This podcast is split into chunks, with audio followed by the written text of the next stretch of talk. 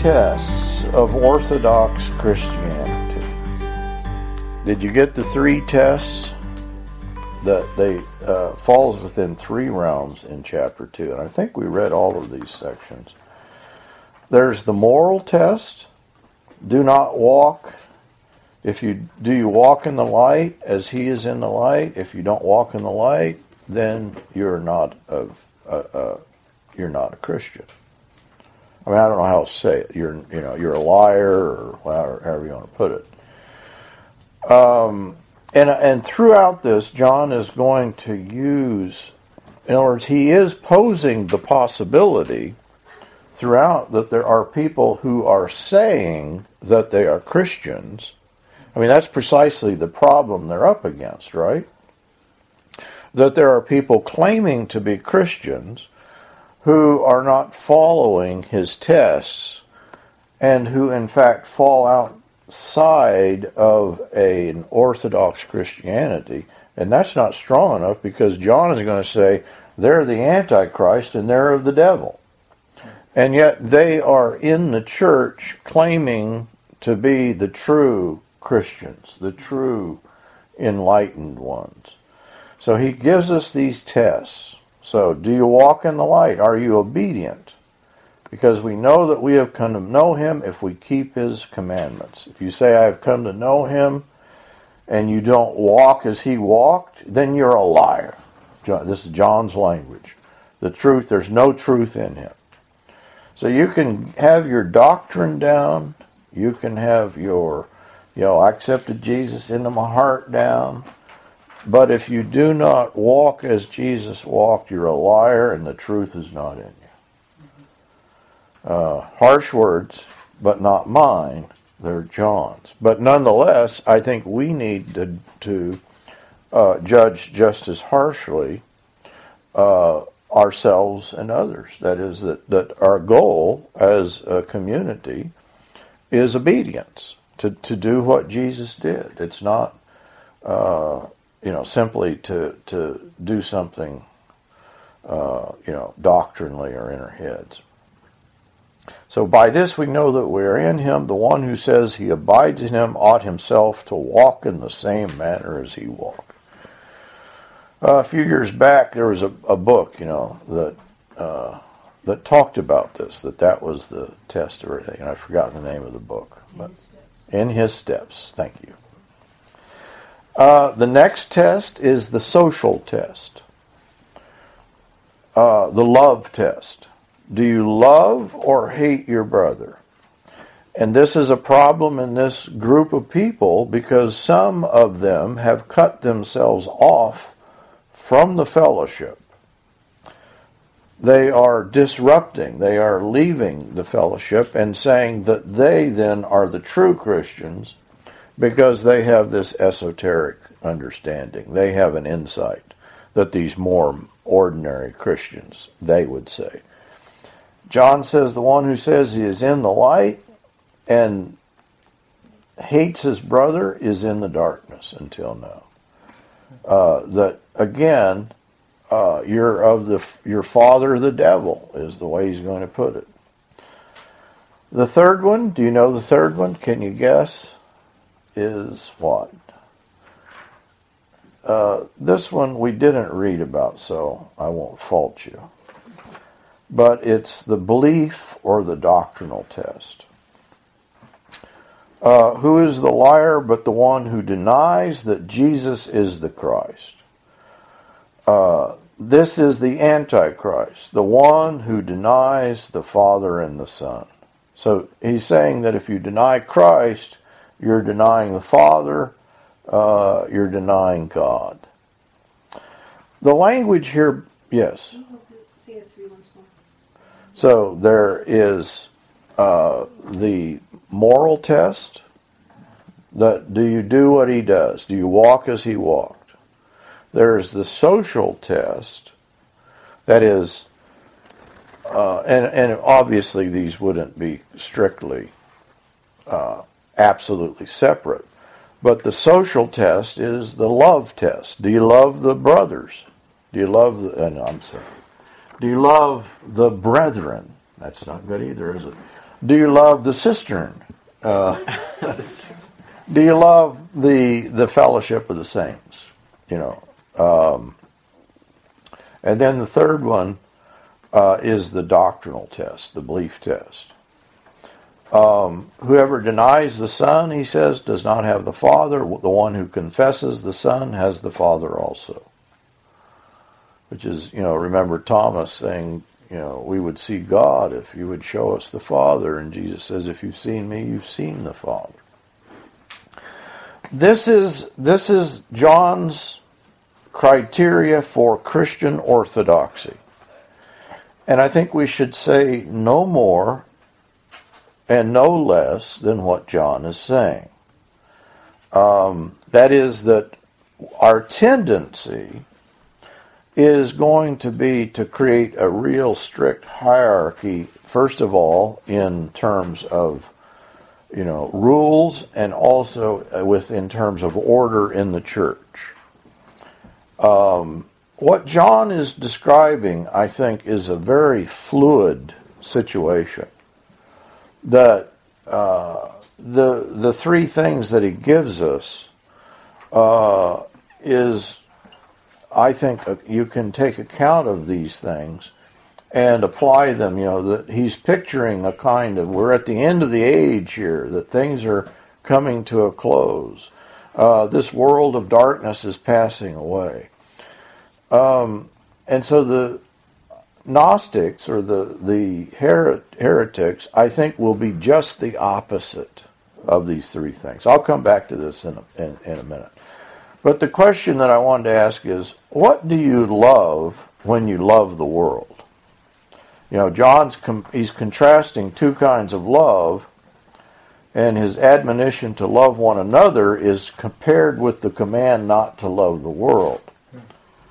And apparently, love of the world makes love of brother and sister an impossibility.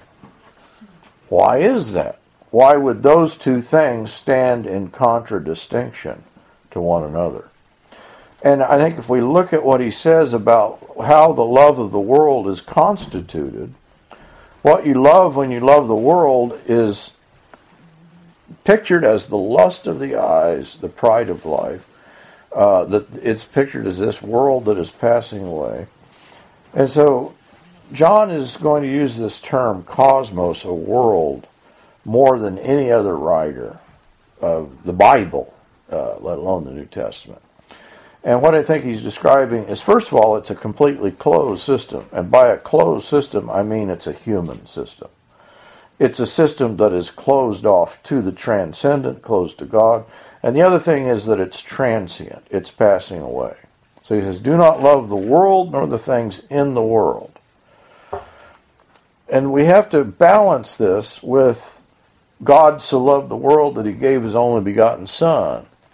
So John is going to, and, and he'll do this both in the gospel and here, that he's going to talk, use the term world and or the term cosmos in two different ways. So we have to distinguish what he's saying. If anyone loves the world, the love of the Father is not in him. That is, you can't do both. You can't love brother and sister and love the world. For all that is in the world, and I take this, you know, the lust of the flesh. Where else do we encounter this? Well, certainly that's Paul's picture. That's James's picture. But that's the Jewish understanding is that lust, covetousness, desire, is at the heart of sin. And I think we've done enough with, of this that uh, we understand that arises in Genesis. I think that's what Paul's talking about. And I see this as a kind of reflection back on Genesis. I don't think a Jew is going to write about the lust of the flesh without having mind the Genesis 3 in mind. To my mind, that's it. And if you think here a minute, the lust of the eyes. Do you remember when Eve says that she saw it, that it was good for eating? And we talked about this last time, right? The difference between the auditory and the visual. And then the boastful pride of life. I take the the pride of life here uh, to uh, hey Aaron. Hey Aaron. Uh, to be uh, the idea of imagining that you have one way of describing this would be to say that you imagine that you have innate immortality. Now, some people's theology may be better, or some people may be better, but the idea that that that, uh, that you have life in and of in yourself, which you could say that or understand that in many different ways. That is, it may be that you believe in an innately immortal soul. It may just be that you have being within yourself. And so the three things I think refer back to Genesis, but you could refer to many passages. You could think of David, you know, and his encounter with Bathsheba. You could think of the the same three things will arise again and again. The world is passing away and also its lusts but the one who does the will of God lives forever. Now, there's an interesting thing that's happening here, and that is that he's describing two systems of knowing. You know, what's the heresy? Well, the heresy is Gnosticism, and the Gnostics uh, are claiming then a particular kind of knowing, and John in the epistle is going to keep using the word gnosis. And I think what he's doing is say, well, you have true knowledge. And so the way that we could think about uh, the two systems is these people are talking about a static, you know, knowledge that is of an experiential or intellectual kind of, you know, ecstatic knowing. And the alternative to this is knowing Christ. And so he's going to say, well, if you know Christ, this is a very different kind of knowing. No one can see God, so a knowledge based on sight and I think that's what is happening with this lust of the eyes, pride of life kind of knowing. Even if it's not a literal visual, it can be a kind of uh, metaphor, you know, the, of the mind's eye kind of knowledge. Um, welcome again. Uh, God Christ has exegeted the truth to us, is what John says in the gospel, which is not available for vision, but is available only through the word and witness of Christ. So, the Gnostic knowing and knowing Christ, I think, is that is the difference we described a little bit between the personal and the impersonal. That we can visualize even a person but the way that we would know someone visually does not account for their personhood, right? That the visual tends to reduce things to objects. The auditory is the way in which we account for personhood, right? We know God through His Word, and so we know ultimate reality is personal, right? It's not impersonal. Now, that may sound fairly strange, but I think our tendency is to think of ultimate reality as impersonal, as an object, as a thing. You know, think of the Platonic forms here. Uh, even systems in which there are gods or God, and I would even include the Islamic faith here. I think there is a tendency to picture God as himself subject to an impersonal order. So that person, the personal is not the absolute reality. But so once you get this idea that no, that final or ultimate reality is personal, then it makes sense to have a, a system of knowing that is itself personal. So the ultimate difference between, uh, you know, one would be static, one would be dynamic, one would be ahistorical. You know, these Gnostics, are they thinking of a revelation that comes to them in and through history? No, that's precisely what they're denying when they say that Christ has not come in the flesh. They're denying a historical, dynamic, unfolding reality. Because their understanding is that ultimate reality is ahistorical. Uh, it's static. It's like the Platonic forms. The ultimate difference is between a knowledge based on desire, you know, the lust of the eyes, and a knowledge then uh, based, I, I would say, on hope, or we could just say on a, a knowledge based on Christ that is inclusive of hope. Um, so the lust of the flesh and the lust of the eyes and the boastful pride of eyes uh, is ironically the world here is constituted, and, and there's an irony here in the Gnostic understanding. It's constituted on a static vision which longs for absolute unchangingness, and yet it gives itself completely over to change. Right? Do you get it? Because they're basing their you know knowledge on these things that are passing away on this world. And i think what john is describing is this the knowledge that this world the way in which this world would constitute knowing. So you know we've done identity through difference. We don't need to go through all of that again. But part of identity through difference is that you arrive uh, at an absolute knowing or uh, uh, in a complete sameness that is completely static. Think here of Buddhism, Hinduism, that you're absorbed, the one becomes part of the one. There is no dynamism.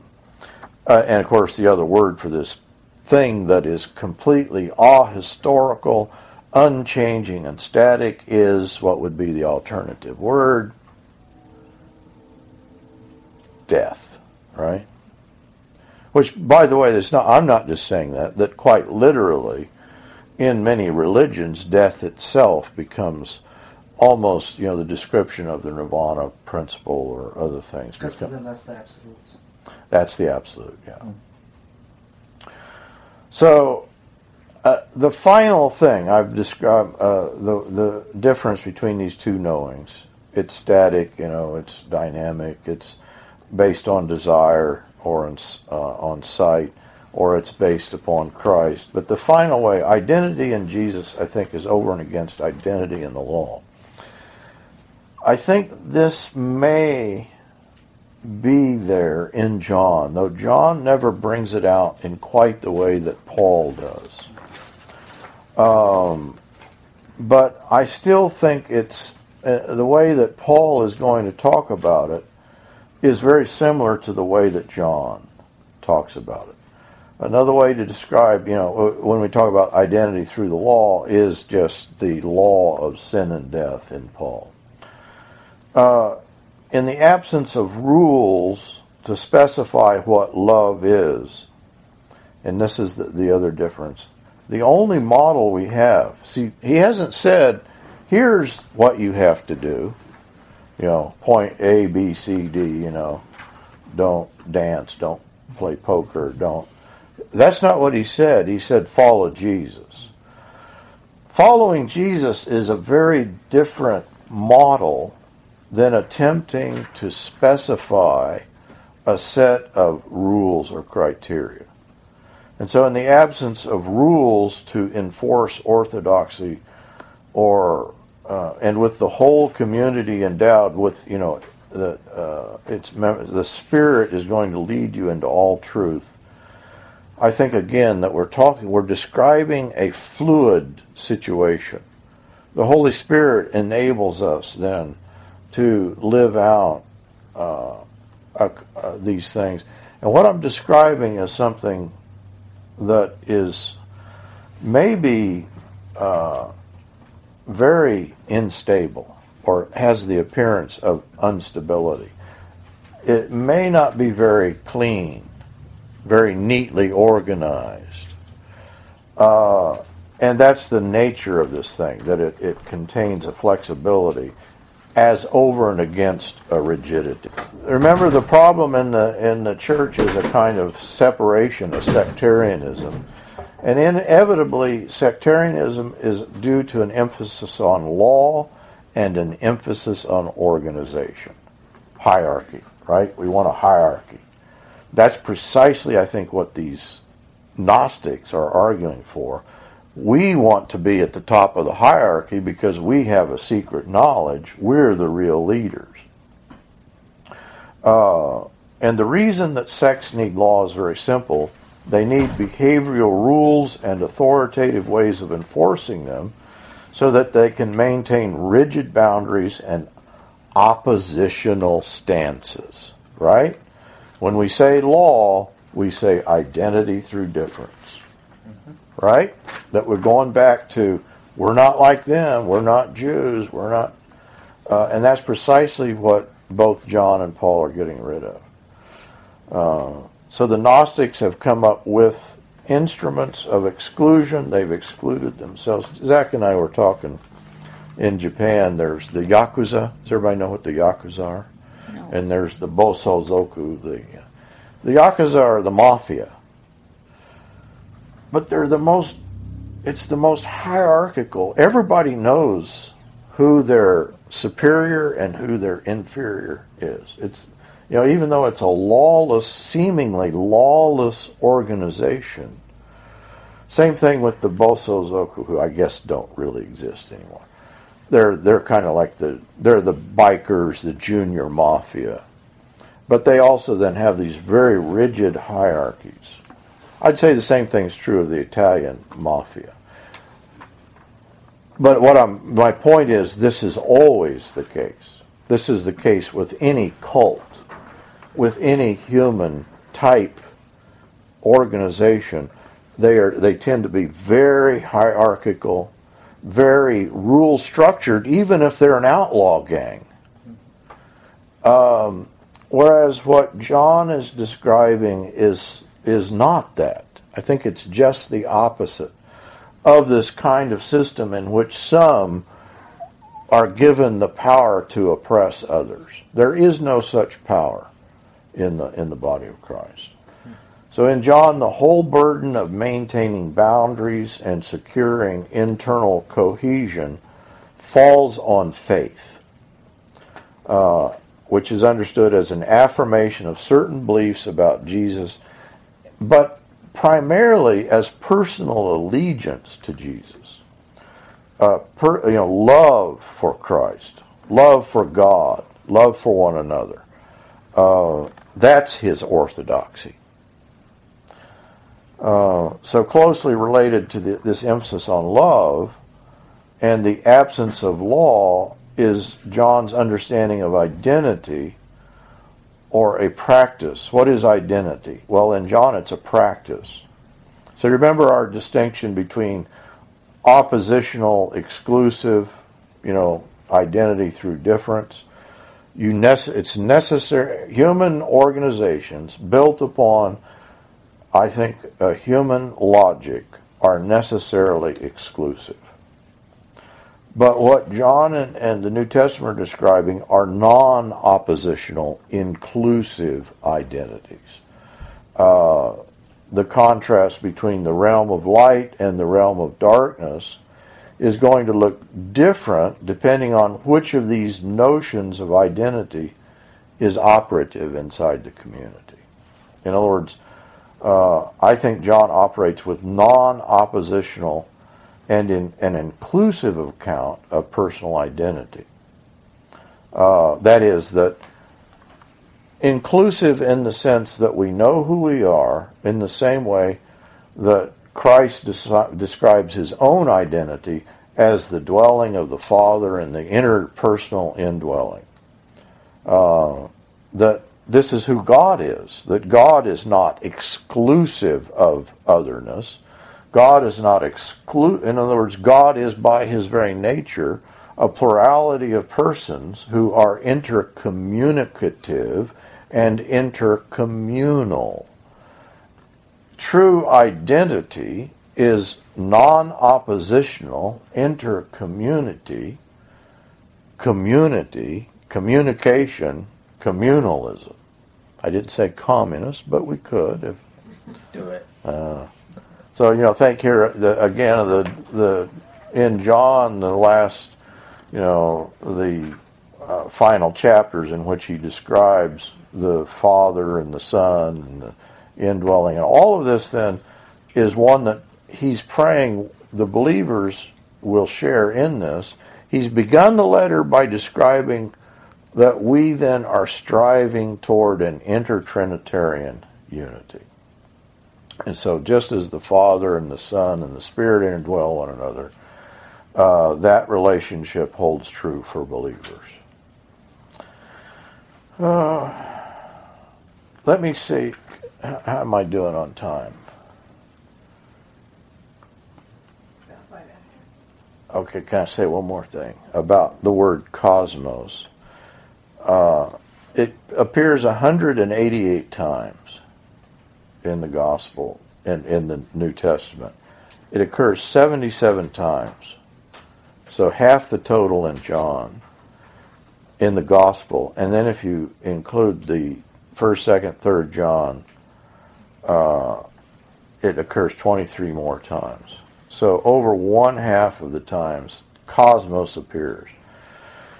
I think we need to say a little bit, maybe we've said enough, but how is this cosmos constituted?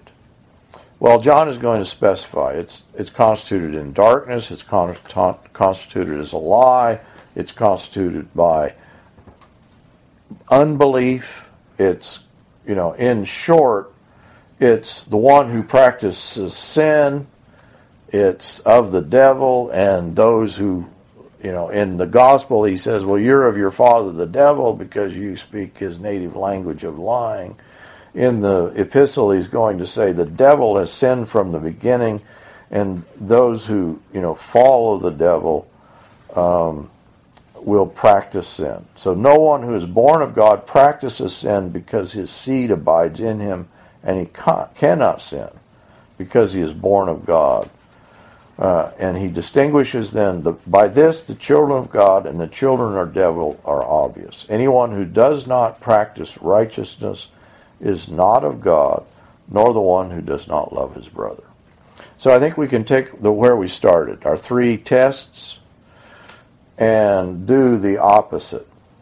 That they do not walk in light, they walk in darkness, they do not have fellowship, with one another. They have exclusion and hatred for the other.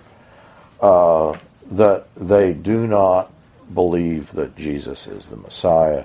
That is constitutive of a world of darkness.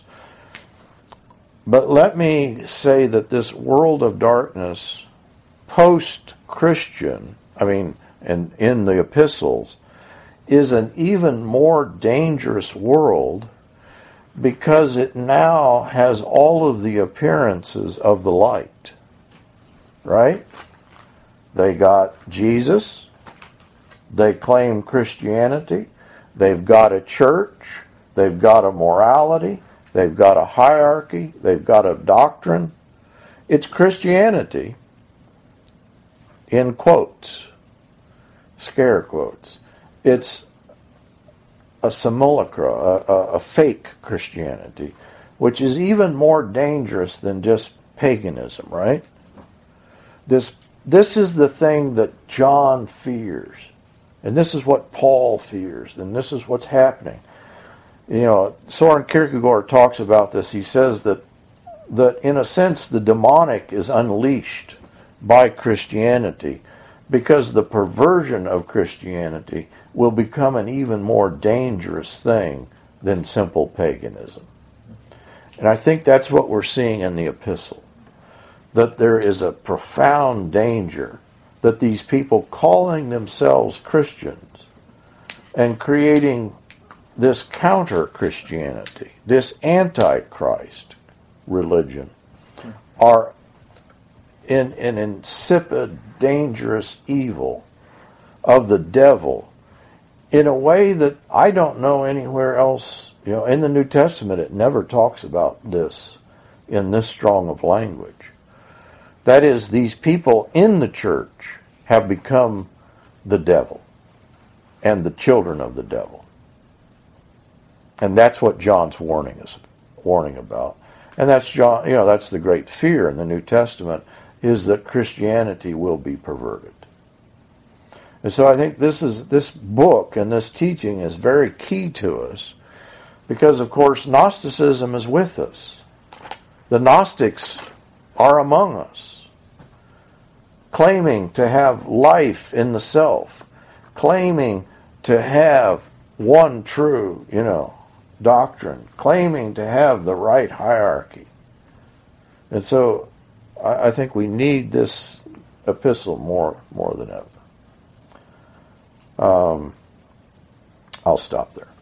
Any comments, questions? I was wondering about in verse uh, six, where it says, in this version I'm reading, whoever claims to live in him must walk as Jesus did. So I'm wondering at that, at the time he wrote this, when they, when they would read that, what would they be thinking as how Jesus walked? Are they seeing the, reading the gospel? You know what I'm saying? I mean, Yes, yes, I know exactly what you're think, okay, walk as Jesus walked. I'm Right. thinking, okay, you know, Sermon on the Mount, um, you know, how Jesus included people, how he taught people. Are they are they reading all that? Are they hearing that from John personally? Your question's probably better than than my answer because I think the, the question the answer as I s- asked you. that question requires some research. Yeah. Uh, Why do you say don't? Because I mean, that, that seems key to me. So, but let me let, let me take a stab at answering it. And that is that I think a lot of what they're doing at this point in time is n- perhaps not on the. I, I think there are gospels, but it seems like that there's also a strong oral tradition, so that they they're all telling stories about Jesus, and it may be both. It may be yes, there's well, there's these gospels that are circulating, but they have access to an apostle themselves. And so John's probably telling them stories about Jesus. Polycarp's going to do the same thing. And so the oral tradition is going to remain very strong up until, you know, into the second century. Not to say there wasn't the Bible and the canon, but there was no organized, in other words, they're not going to make a book out of it until the second century. So that's the reason I was, I, I think that, you know, when they talk about the preaching of the apostles, you know, Irenaeus writes about the preaching of the apostles in 180, or, you know, at the end of the second century. But what he's actually describing is primarily the Old Testament. That is, that uh, the book that they all have access to, the written book, is the Old Testament. They're finding Jesus there on the basis of the preaching of the apostles. And so I think the, the written record uh, is coming and it's developing. Um, but it may be uh, as much the, the personal resources also that they have. So I think they all know the life story of Jesus, and these are stories that get told and retold. Uh, and so they know how he walked, they know what he did, they have his example still in living memory, you know. And you know, sort of it, it, it, uh, when somebody, an important person, comes along. You know, we if we have our meeting here and suddenly, you know, I don't know, uh, Barack Obama decided he wanted to attend our Bible study. You know, for years we had talked about, yeah, he sat right there. And I remember he made tea, and uh, if I remember right, he had the English breakfast tea. You remember how he blew on it? You know, and we'd talk, we would, you know, everything that he did. Because that's, you know, we would just, things that are ordinary, uh, suddenly when, when you're, and I think that's the way people were, were, you know, everybody remembered Jesus because these, these were events that were so important to all of them. And so the stories got told and retold. Uh, eventually, we have then, when, when we say walk as Jesus walked, well, we, we have resource then, uh, the resource of the, the four Gospels. I was it would be key to walking in the light. That verse, um, you know, people not, don't always talk about the Gospels. That's how we need to live. Oh, oh, yeah. Verse six. Yeah, that, that is where we need to look. Hmm. That's how we need to walk every day. Yeah, this was there. There is no distinction between the life of Christ and the ethic of Christ as given to us in the Sermon on the Mount and the ethic of the early church. If your theology is one that would separate those two things and take the Sermon on the Mount, and I'm not I'm not exaggerating, there are theologies that say, well, yeah, that was Jesus did that. You know, he was the Son of God after all, but you know, we're we're just we're only human. No, that your theology is broken already. So the theology of John, to walk as Christ walked, is to take the ethic of Christ and live it out. To take the Sermon on the Mount and do this thing. Now that's revolutionary. And, it, and, and when you put it in those terms, you know, go back and read the Sermon on the Mount. That's hard stuff.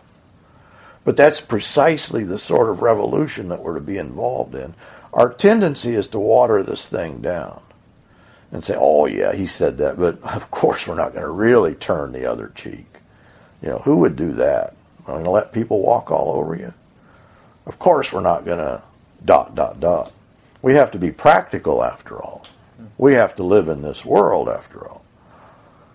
I'm being the devil here. I hope you get it. The, the, the, but, but a lot of theologies are of the devil in that they would separate out the ethics of Christ from the ethics of the church. And that, that was your point. Yeah, but then also then to follow on in, when he talks about in the next verse about, uh, you know, this old command is the message you have heard. Is that, I, I assume that's referring to, is that referring to walk as Jesus walked? Is that verse seven? Or is that, Yeah, he does say he says that that walk in the same manner as he walked. I'm not this is not new, it's old. And of course the summation of the law by Christ, but also in the law itself. In other words, this wasn't Christ wasn't the first to say this. That you can sum up the law in love of God and love of neighbor. Uh, but he's he is saying he's referring this specifically to Christ he says it is a new commandment uh, in that it is uh, true in him. We now know how to do it. Love of God, love of neighbor may have been a fairly abstract, you know, principle, but now it's more than a principle, it's a person. So I think, again, that's the difference that the Gnostics, I just take every cult to be legalistic. In other words, the Judaism may not be the problem, but it, I'm also wouldn't exclude that as part of the problem, because what tends to happen is a going back to the Old Testament law as a kind of alternative to the law of love in Christ. And so those two things can be very different.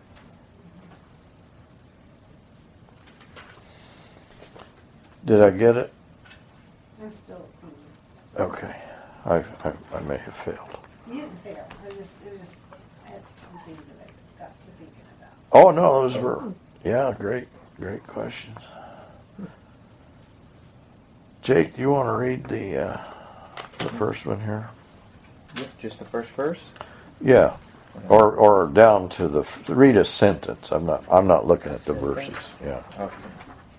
Break, good break. My little children, I am writing these things to you that, that you may not sin. Oh, that's, that's, That's it? Oh, oh, oh, I'll keep going. You go ahead, do a little bit more there. right. And if anyone sins, we have an advocate with the Father, Jesus Christ the righteous. And he himself is the propitiation for our sins. And not for ours only, but also for those of the whole world.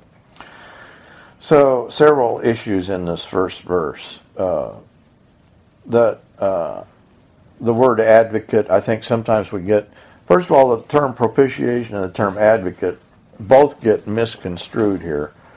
advocate probably in this instance has nothing to do with the law court.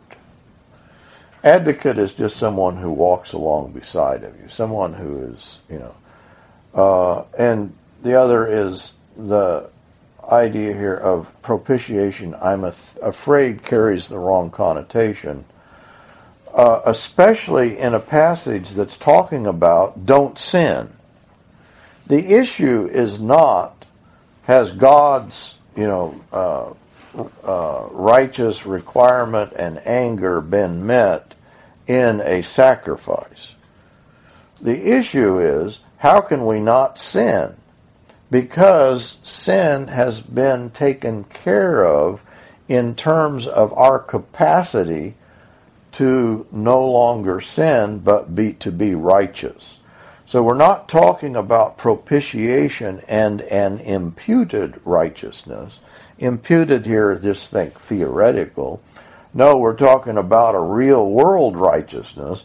And remember that John is going to differentiate the world of darkness and the world of the light on the basis of how you live out righteousness.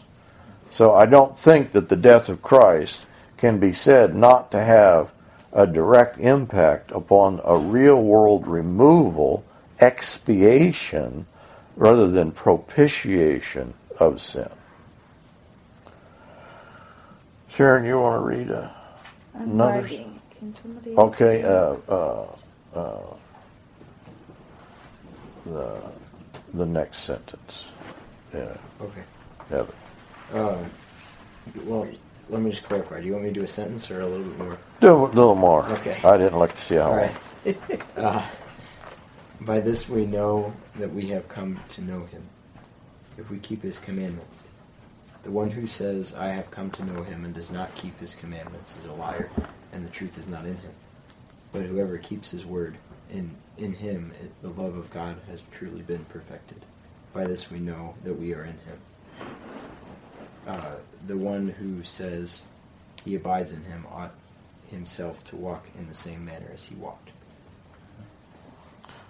I don't. I don't know that that even needs explanation, but maybe it just needs emphasis, because the way that we do theology is again, you know, face question to separate out what we are to do as Christians from the ethic of Christ. This is clearly saying we do what he did. We keep his commandments. Does Christianity contain a law?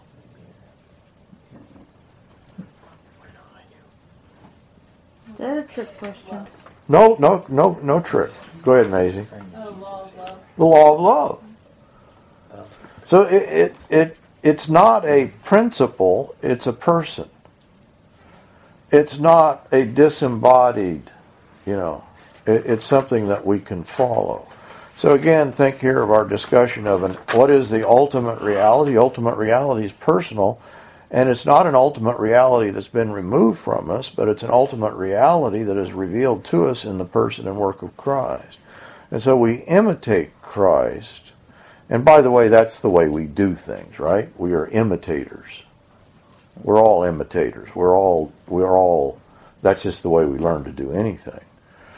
So Paul says, "Follow me as I follow Christ." And that should be an admonition that all of us can can make, you know, that in as much as I follow Christ, you know, and hopefully it's not too great a disparity between the two.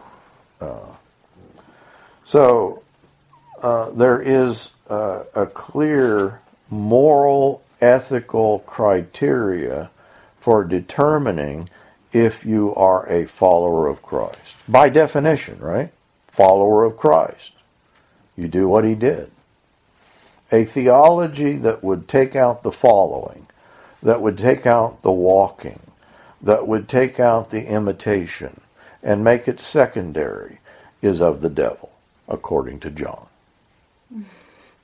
Beloved, I am not excuse me, sorry.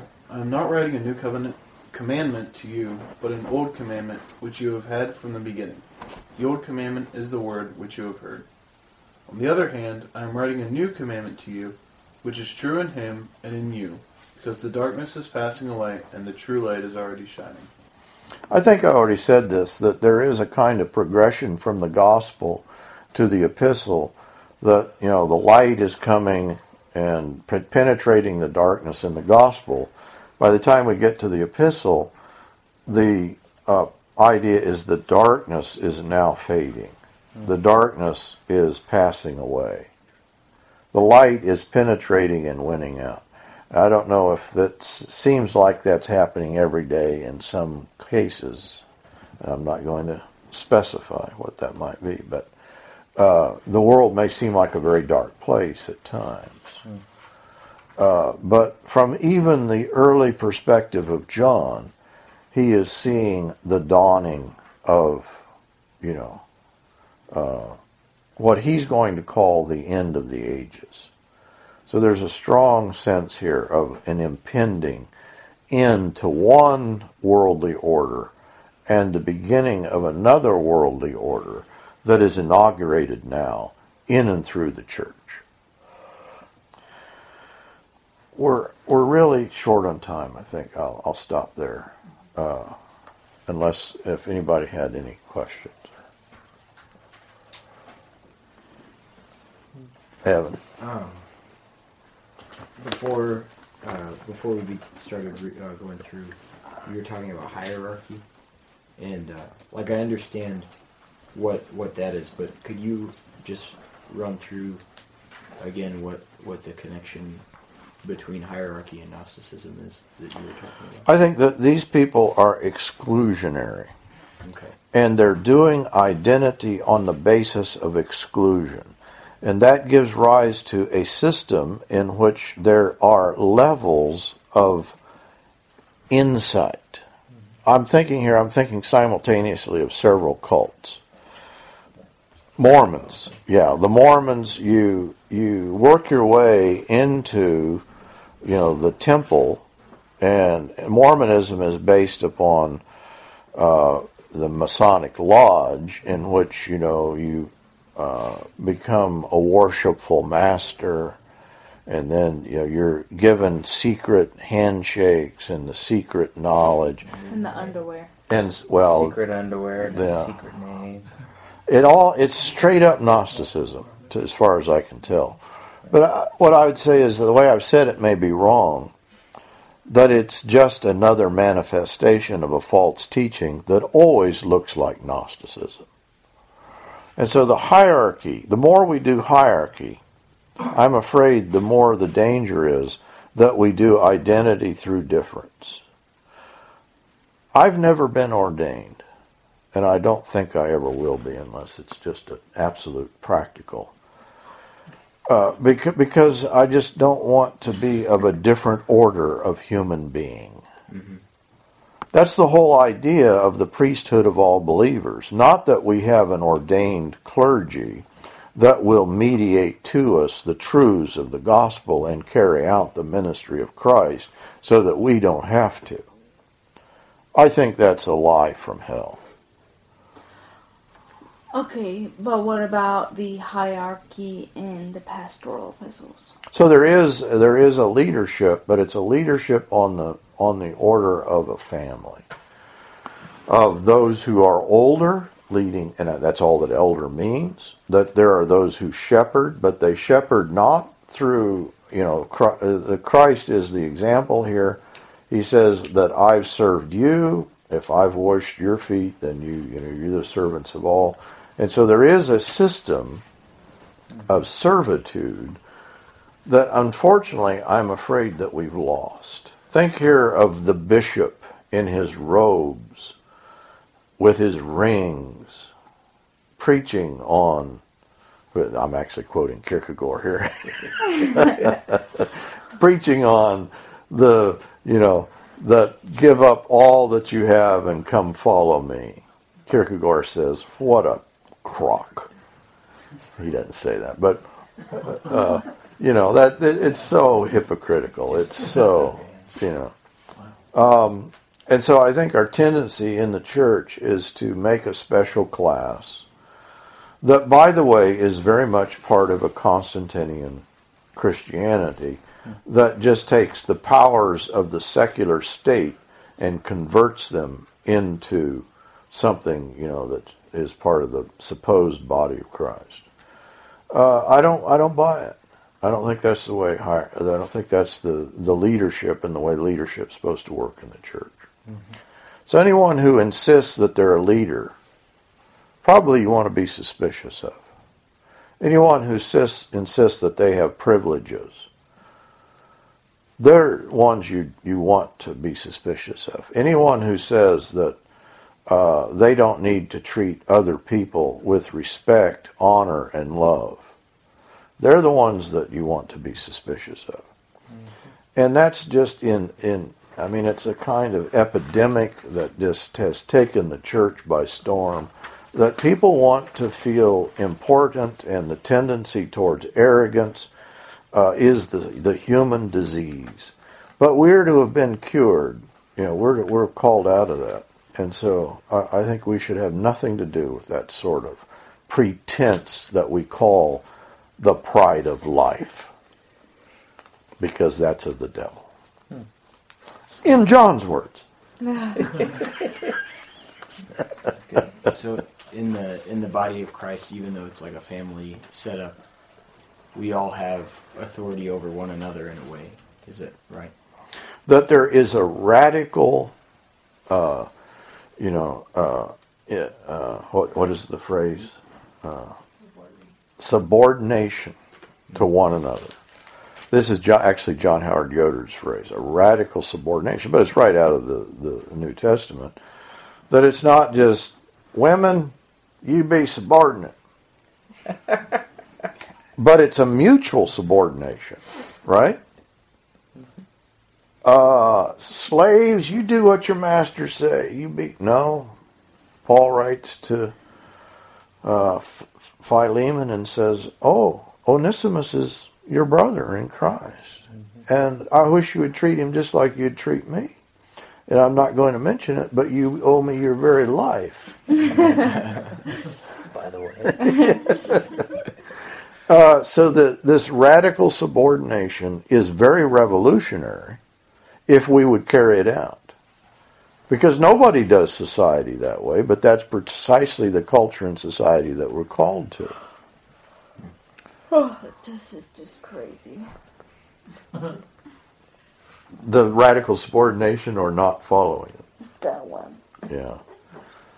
Uh, yeah, no, it's uh, that the gospel's a hard thing, and not many people. Who was it that you know? Was it uh, uh, uh, the he wrote? Uh, Chesterton said, you know, Christianity has now not been tried and found wanting.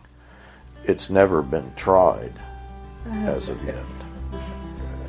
Um, it, it's a radical thing if we could do this thing together. We got to do it together. That's step one. And the other, we can't lose the radical nature of it. Our tendency is to water it down and say, well, yeah, know, maybe we can, who, you know, who really can carry these things? No, I think we're really supposed to.